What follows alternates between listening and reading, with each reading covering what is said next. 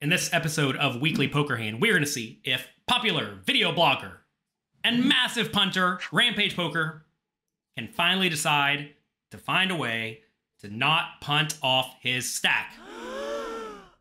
We'll see how it goes.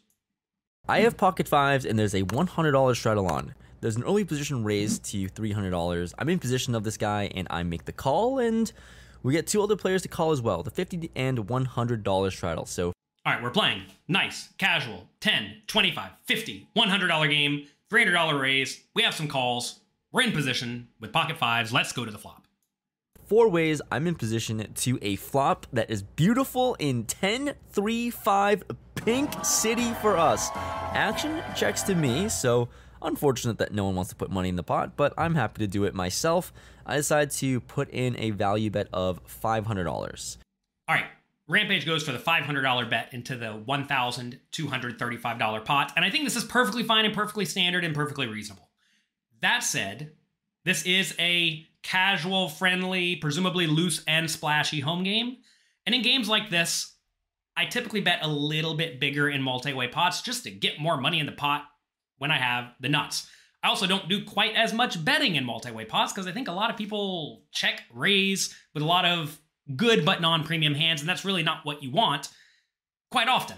That said, with a hand like Pocket Fives, you definitely want to get money in the pot, and just betting a little bit more immediately will allow you to get in a lot more by the river. And I don't think a lot of people are going to play differently if you bet 700 versus 500. May not seem like a big adjustment, but I definitely think it will make you a lot more money in the long run. I get one player to make the call, and the player that we just battled in last hand, he's involved and he decides to check raise a massive one to 2,500. All right, action folds to me, and I just chopped a $40,000 pot against this opponent. Can we play another one and hopefully get some of those chips back? All right, it is worth noting this player, the first caller, has about 25 or $7,500 the other player is playing very deep stack. They have something like $20,000 in front of them, give or take. So in this situation, I love calling in Rampage's shoes because every once in a while, the $7,500 player is just going to put their money in because it's only 5,000 or so left. And that's clearly excellent because we have the nuts. I also think that in general, you probably do just want to call in the spot to really keep the other deep stacked opponent in. But if you do think that player's range is very tilted towards really good made hands, almost all of which you beat, and high equity draws, which all have good equity, re-raising starts to make a whole lot of sense because your hand is almost always good right now. Your opponent's probably not going to go around folding hands like even ace 10 or king 10 in a loose flashy live game. And if you are against one of the various draws, whether it be a straight draw or a flush draw, you don't really mind getting money in the pot immediately. So I like the call. I think it's default, but I could certainly see re-raising being ideal depending on the opponent's exact range. I decided to just make the call as it's basically just time for me to hold here, hoping to just win, see a clean run out because I want all of his bluffs to continue betting and barreling. So when I make the call, you know what's sick? The other player calls too. So Rampage says he wants to have the opponent's bluffs continue barreling. And this is where it is really important to ask yourself Does the opponent's bluffs look like Jack nine of clubs for backdoor straight draw, backdoor flush draw, and an overcard? Or do the bluffs look like seven six of diamonds for a gut shot and a flush draw? As the draws that your opponents have have more and more equity, you don't really mind denying them that equity. But if your opponent's draws are going to be really junky draws like just a gut shot or just two overcards, or an overcard with a backdoor flush draw, or something like that, that's when you really want to call and let them continue bluffing. So I don't know how these particular players are playing, but I think that really will stray ramp or sway Rampage's strategy one way or the other.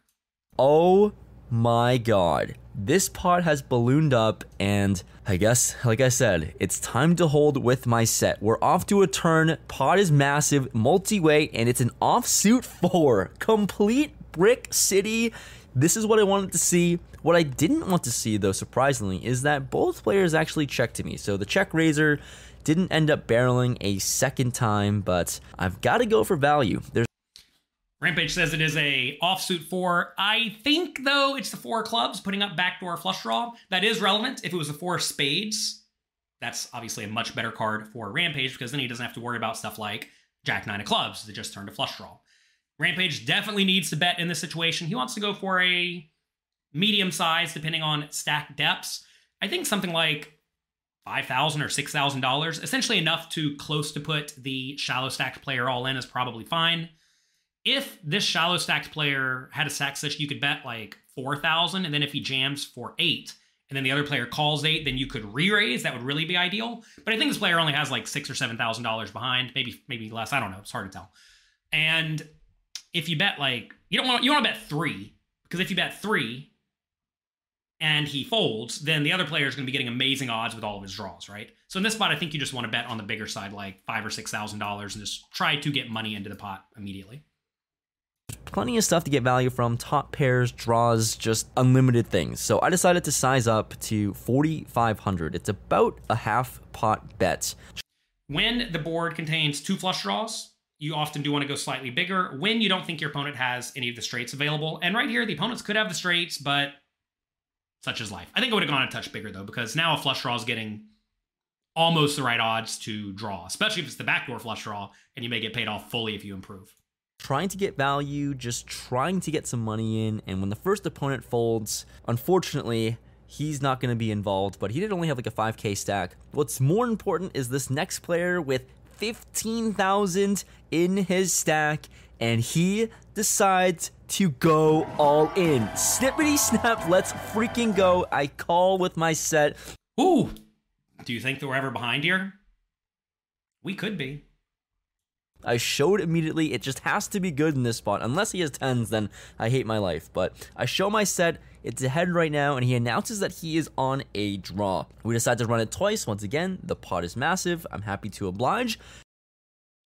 Rampage is happy to run it twice. What I want to know is how many times do you, right there, you, I see you watching this video, how many times do you like to run it when you are playing cash games? One time, two times, three or more times? Take a second and let me know in the comment section below. I'll tell you the right strategy. The right strategy, in my opinion. If you do not go on tilt when you lose, if you are properly bankrolled to play the game that you play, and perhaps more specifically in super deep stack cash games, are you bankrolled to play the pot that you are playing? You should run it once because if you lose, you don't care and it doesn't matter because you don't go on tilt and you're properly bankrolled. And if your opponent loses, they may not be properly bankrolled and they may go on tilt. So the right answer against most people is one time. That said, if both you and your opponents are good, strong, stoic players who don't really care about the swings because you're probably bankrolled, you might as well run it more then because then you just decrease variance. No diamond, please. The river comes club, club.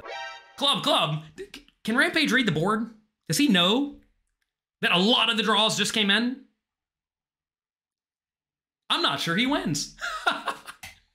he has Jack four of diamonds, and I end up holding in a massive way. Pretty sick turn. He ends up turning a pair and flush draw, but this time, this massive pot does not end up getting chopped, and all of the chips end up getting scooped my way. Oh my god, I am riding such a high right now. There's so much money in here, and I'll be honest, hands were kind of shaky holding the camera, but here we are winning a massive pot that finally doesn't get chopped. Seems like some run good finally went my way. Oh, that Jack 4. That's a fun hand. Have you ever seen someone play Jack 4? It's a crazy hand. Wild. Interesting stuff. That's gonna be it for today. Huge thanks to Rampage for letting us use this video. I actually have another video lined up for you right now featuring Rampage again and another very popular video blogger, Mariano. Make sure you check that out. If you enjoyed this fun hand, click the like and subscribe button down below. Click the notification bell. Thank you for being here. Good luck in your games. Have fun. And when you get it all in with a set and half the draws come in, I hope you still manage to win.